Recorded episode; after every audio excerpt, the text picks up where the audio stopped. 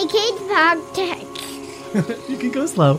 A kids podcast about.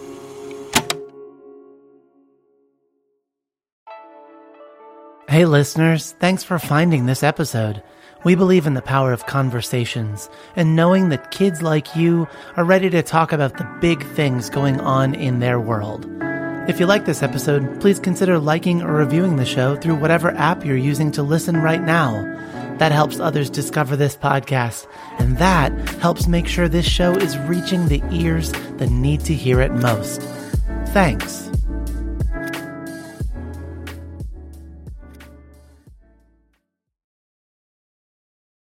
A note to our listeners. Some of the content contained in today's episode may be sensitive to listeners. Our conversation acknowledges the existence of man camps and residential schools, as well as the traumatic and violent events against Indigenous children and communities throughout North America. We have chosen to include this information in the episode because it helps to provide a deeper context for the wholeness of the topic discussed. Grown ups, consider previewing this episode prior to sharing it with kids. And hold space for kids listening to pause the episode, ask questions, and seek further understanding. We've added links in the show notes to a number of helpful resources for exploring this topic together. Thank you.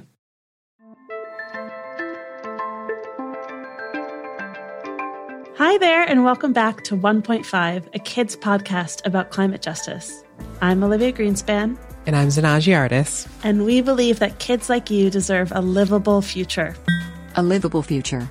This means a future where no one will have to worry if our planet is healthy enough for humans to live safe and happy lives. That's Joanna. She's our on hand dictionary if we ever come to a word or phrase you might not know or understand already. In our show, we explore the challenges facing our planet with scientists, with youth activists, and other environmental leaders who've experienced the realities of the climate crisis firsthand. Today is the second episode of our third and final part of the first season of 1.5. In today's episode, we are focusing on the issue of pipelines and indigenous sovereignty as a solution to our overcarbonized and polluted atmosphere. Yes, today our expert guest is Jaike Spotted Wolf. Our conversation with Jaike covered what it means to Jaike to be indigenous, what a pipeline is, and indigenous sovereignty. We found our conversation with Jaike powerful and informative. We hope you feel the same.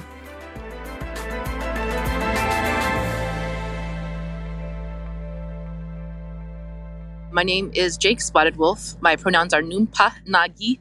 That means two spirit in Lakota. My reservation is in Fort Berthold, North Dakota, and shares with some territory over in eastern Montana. My tribe is Mandan, Sanish, and Hidatsa. We are the three affiliated tribes. And the reason we are affiliated is because over time, either disease or war killed out each individual tribe to the point where they had to amalgamate and become one tribe in order to get in what we call enrollment.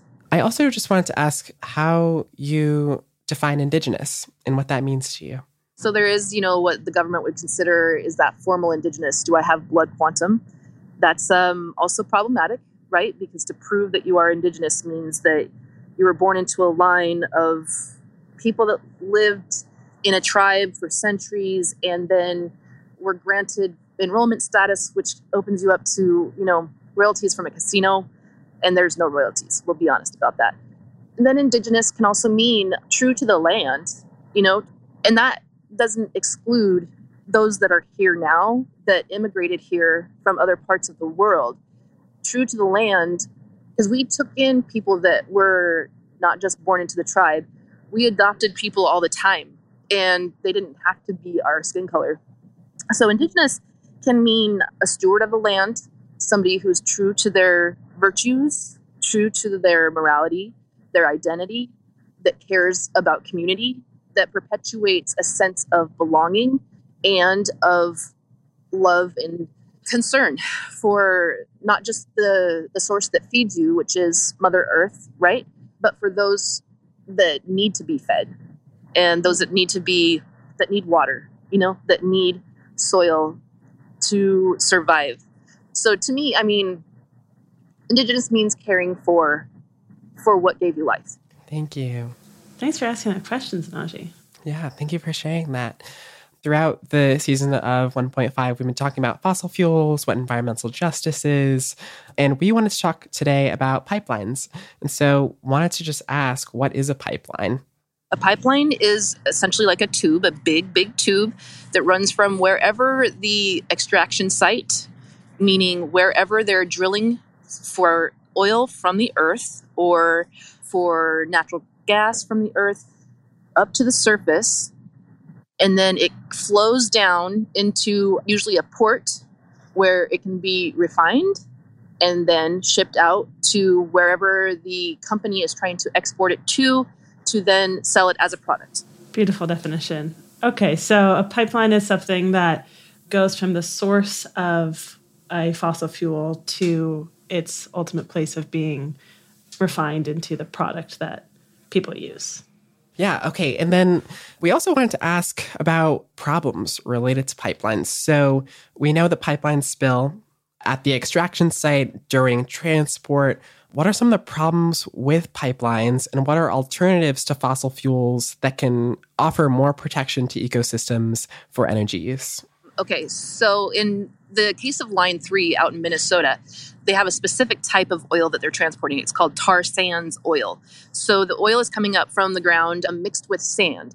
And these pipes, because as you may learn as you grow up, corporations don't always take due diligence or due time to make sure that something is very, very, very safe and that there are precautions put into place to make sure that a product is um, going to prevent any kind of devastation. And this is the same case, same case with Enbridge and the pipelines that it has put into the ground, is that every of their pipelines have burst, and there has not been enough infrastructure around that pipe to prevent the devastation to the land around it. So when we consider tar sands oil, it would be just like if you've ever played at the beach and you had a mixture of, say, dish soap or of water, even in, in that sand, how impossible is it to get the sand removed from any other substance, right? So when we talk about tar sands oil, if there's ever a leak or a breakage in the pipe, it will destroy the surrounding area to the point where we'll never get that oil completely removed. As some people, especially oil companies, have taught us over time, well, we can just like go out and try to like collect it, you know, and like uh, use some Dawn soap and try to like recover the animals. That's what it will impact. It will impact the water. The line three had frac outs all summer, and that looks like a piercing in the aquifer under the riverbed where they were trying to put the drill under the Mississippi River along different points all along the line. And those frac outs are chemicals that pierced the aquifer that the chemicals rose up to the ground and destroyed any of the surrounding ecology or animals. And they're finding that now that there are cysts on the, the fish that were in that water supply, you know, grasses aren't growing back. I mean, it is wintertime, so it is a, you know, the the season for things to stay dormant. But even so, in the springtime, we're anticipating to see a lot of damage from those uh, aquifers being pierced. And how can we prevent that? More investment, I believe, in hemp, bamboo. Hemp can be a power source in terms of because we could use solar, but then we've got another problem. Solar is powered by lithium, right? Lithium is a metal used in solar panels and batteries. And we've got the issue of where do we find lithium? And currently, there's another fight over in Nevada called the Thacker Pass fight that's out of outside of Winnemucca. So they're trying to mine that lithium to put into these solar panels so that you can regenerate the solar every day. And for the most part, you know, these lithium stores are going to be on reservation land and it's going to mean devastation to the earth from which they are trying to mine from. So it's still another form of resource extraction. And hemp and bamboo are very strong fibers. They can be uh, converted down into fuel, much less harsh on the surrounding environment. The environment, like the soil, loves for the most part growing either of those things. They can be made into, you know, something that is like plastic or like a fiber or that is clothing that is woven. So the resources that you can make out of either one of those two elements are really kind of endless and solve that problem of, you know, looking for other resources to substitute the oil or the petroleum or the natural gas that we are so dependent on as a country. Awesome. Yeah, there's a lot of solutions, I think, in what you shared there. And also, really important noting that solar power, although it's applauded as this renewable energy, also has extraction. Extraction, the act of taking out something, especially through the use of effort or force. And does relate to harm for indigenous communities and harm for communities across the country and around the world. More when we return from Jaike Spotted Wolf after this quick break.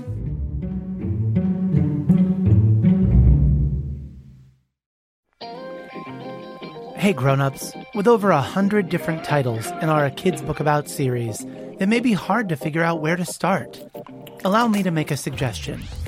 There is perhaps no greater feeling, nothing more life-giving or secure than to know you belong. No matter where you are, what you're experiencing, or who you're around, without that feeling of belonging, it's hard to concentrate on anything else. We can help our kids know what it feels like to belong and what it takes to help others feel like they belong around us. When you do belong, you it's very very evident, right? Because I like to say your heart smiles and your brain is tickled. That's Kevin Carroll, author of A Kid's Book About Belonging. Check out our Kevin Talks About Belonging episode of A Kid's Book About, the podcast. Listen together with the kiddos in your life. And when you're ready, visit akidsco.com for more great books and podcasts made to empower kids.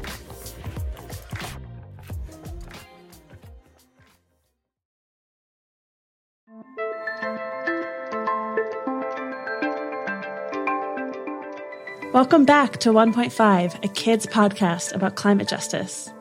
Let's return to our conversation with Jaike Spotted Wolf. So, you mentioned the Line 3 pipeline, and it's being led by Enbridge, which is a Canadian company. Could you talk about what is Enbridge? Enbridge is it is a Canadian company. They own pipelines around the globe or subsidiaries of which they are in relationship with. They have many lines one, two, three, four, and about to be five over in Wisconsin. So they are oil refinery, or Husky is a refinery oil placement or oil extraction is their jam. And again, foreign company coming into domestic territory that did not respond to or respect treaty law.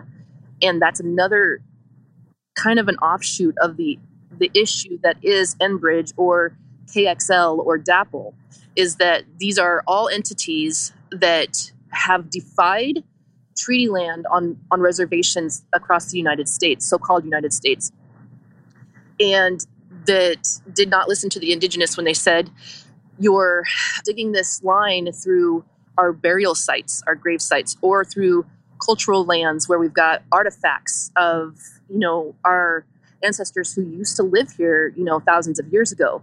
And they don't care. They continue to push their will and dig and that destroys the tradition that destroys the history of those peoples all for profit right? So when it comes down to it you can't eat money and you can't you know drink oil and this is all the basis of how the indigenous are impacted by these billion dollar companies that have all the money to fight and to um, push their will when it comes to these very very impoverished indigenous communities that don't have you know the lawyer backing they don't have the revenue to fight, and they're really just hanging on for survival at this point in this country because there are still a lot of problems within these indigenous communities that haven't been addressed due to colonial genocide. So, uh, Enbridge is um, it, it's kind of an enemy to us. Thank you so much for that for that explanation. Um, and you you just touched on exactly what I wanted to, to transition to, which was colonialism and pipelines as modern colonialism. Um, in episode six with Jerome Foster II, we talked about pipelines being a modern form of colonialism, but we didn't talk about the other side of that, which is the solution, which or one great solution, which is Indigenous sovereignty. And this section of the podcast will be about solutions. So I want to make sure we get to talk about what Indigenous sovereignty means to you and why it is a solution to pipelines and the climate crisis more broadly. So, yeah, like you touched on, resource extraction is the current genocide for Indigenous peoples.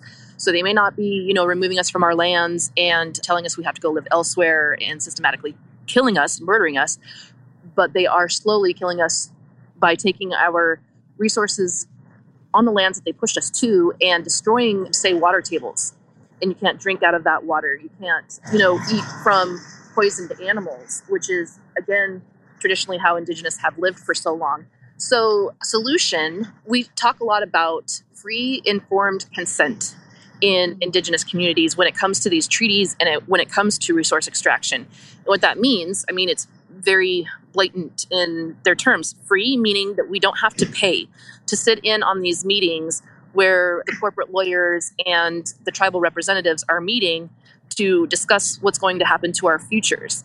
Informed, meaning that they do not keep anything out, that they very much leave descriptors and all of the you know legalese in and that it's also understandable for most of us who don't understand that jargon. So informed that we know exactly what we're getting into what they are putting us through and what the outcome will be when it comes down to you know that resource being taken and say a pipeline being put in the ground. Consent. Consent means we have given our approval fully and freely, and we are not hesitating in terms of making sure that everybody is on the same page. And in somewhere like the Line 3 fight in Minnesota, that was not the case. We have what we call the Minnesota Chippewa tribes. So that's Anishinaabe territory. And under Anishinaabe, there are many different bands. There's the Chippewa, there's the Ojibwe, there are tribes all over the Dakota, all over the state of Minnesota. Two out of three of them did not vote for Enbridge to come into their territories and put this line down. Only one did. The Fond du Lac tribe was essentially coerced into it. Either they allow the line to be placed and they're paid for it, or they don't allow the line. Enbridge was going to place it anyway, and nobody gets compensation. So this is what we talk about in terms of solutions for, you know, if the government is going to make treaties, we're already past that point and you'll you'll understand as you get older how much the United States government has uh, trampled on treaties that that they honor them, you know, that they protect us, that they allow us our say when these entities come in and say we want to take what you have, and instead of taking it, that there's a conversation about it, and we're not forced into a position where we're compromised as people. Thank you so much. So, obviously, you know everything that indigenous sovereignty means we can't get to in su- such a short amount of time. But what i'm hearing you say is first and foremost it means respecting treaties that have been broken too many times to count. And on a on a very practical level free informed consent. That's the first time i've heard that and another bare minimum thing to uh, to ask for. We can't ask for a lot you know because even if we did they wouldn't care so we're just asking for the basic minimum at this point, and we can't even get that. Right. Um, okay. Thank you so much. Yeah. Okay, so we've reached the end of the questions that we have here. Is there anything that we did not ask you about anything today, anything that you want to build on that you wish that we had? Um, I would point out the man camps that happen along these uh, pipelines. And I, I know keep this age appropriate, but even I think, you know, we've got some very, very smart young people out there that are very caring and concerned and compassionate about what happens in their country. And these man camps are places where these pipeline workers come from other parts of the country for, you know, labor jobs that pay well and better than in their parts of the country where you know they cannot get higher paying wages they come out and there's an element of so we see a lot of indigenous women girls boys that are trafficked along the pipeline consistently. And this has happened at DAPL keystone. It's a huge epidemic in indigenous communities. So uh, keep your eye on mmiw p. Mmiw means missing and murdered indigenous women people. And if you add the r that's relatives that have lost their siblings and their wives and um, brothers, nephews, cousins. Also look into residential schools. I know, I mean, there's a lot when it comes to indigeneity in country that people do not understand. Residential schools were an epidemic in the early uh, 1900s, late 1800s of the United States government coming in and literally kidnapping indigenous children from their families, taking them to what we call residential schools or what in indigenous communities we call concentration camps because really children did go there to die. They oftentimes did not come home and the ones that did leave because um, they were kept there all year long they weren't sent home they had no contact with their families we are still in a state of crisis. And we are not part of the dialogue when it comes to those bigger discussions about harms about civil rights and about you know uh, quality of life for everyone so that'll be the last thing I mention, even though I could go on. Well, thank you so much. Yes, this is all very informative.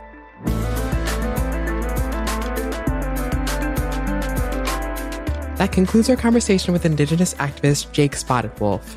Again, we know this information might be sensitive or challenging, and we encourage you to talk about it with a trusted friend or a grown up and visit the links in our show notes to learn more and continue the conversation.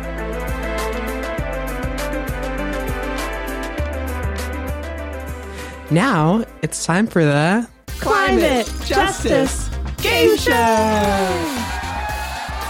Okay, Olivia, you're up first. What does it mean when we say someone is Indigenous? For Jaike, to be Indigenous means to be someone who is true to the land, a good steward, true to their virtues, and true to their morality.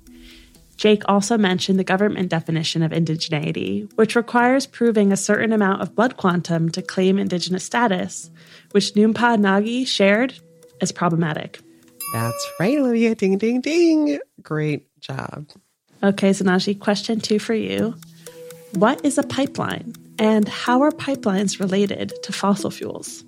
A pipeline is a big tube that runs from a fossil fuel extraction site to a site of refinery, where an oil and gas company then turns it to a natural resource that can be used as a product so that they can sell it. And pipelines are and fossil fuels are related because pipelines are a major way that oil and gas producers transport the fossil fuels they extract. Correct. Okay, Olivia, third and final question. What is Indigenous sovereignty and why is that important?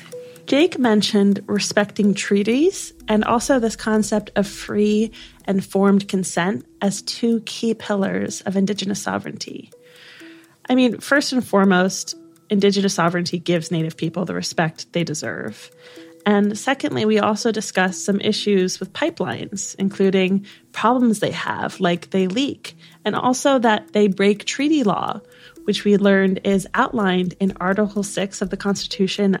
Article 6 of the U.S. Constitution reads This Constitution, and the laws of the United States which shall be made in pursuance thereof, and all treaties made, or which shall be made, under the authority of the United States, shall be the supreme law of the land. So, respecting treaties and upholding free informed consent would provide really critical accountability to fossil fuel companies who are currently breaking treaty law and are not held responsible for the ecological damages caused by fossil fuel extraction and transport, including not only climate change, but also associated issues like poor air quality, like we discussed in episode 5 with Kevin J. Patel, and all kinds of other forms of ecological disruption. Absolutely, Olivia. That really sums it up. And that is why it is so important that we think about Indigenous rights in our activism, in the way we talk about climate change, in talking about extraction and fossil fuels. And so, of course, this is so key to climate justice. And I'm so happy we were able to talk to Jaike about it. And that concludes today's round of the Climate Justice Game Show. And as always, thank you for playing along.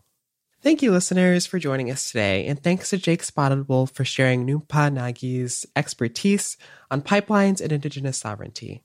You can find more about Jaike's work by searching Jaike Spotted Wolf, J A I K E space S P O T T E D space W O L F on Instagram and Facebook. We'll also have a link in our show notes.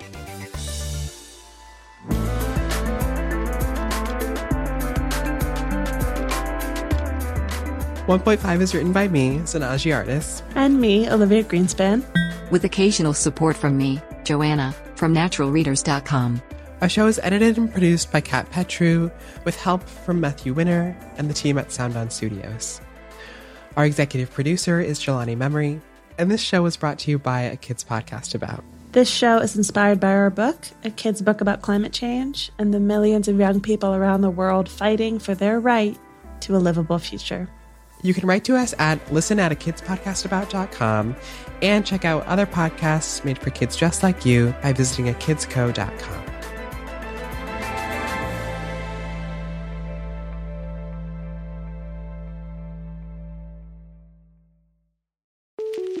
Hi, I'm Matthew. I'm the head of audio at a Kids Co, and I also host a kids book about the podcast. And worth noting, I just wanted to say thanks. Thanks for listening to our shows in your classroom or in your bedroom, over breakfast or over dinner, on your drive or on your downtime. No matter what you do between this listen and the next time you tune in, thanks. You're awesome. And it's because of kids like you that we get to make cool stuff like this. See ya.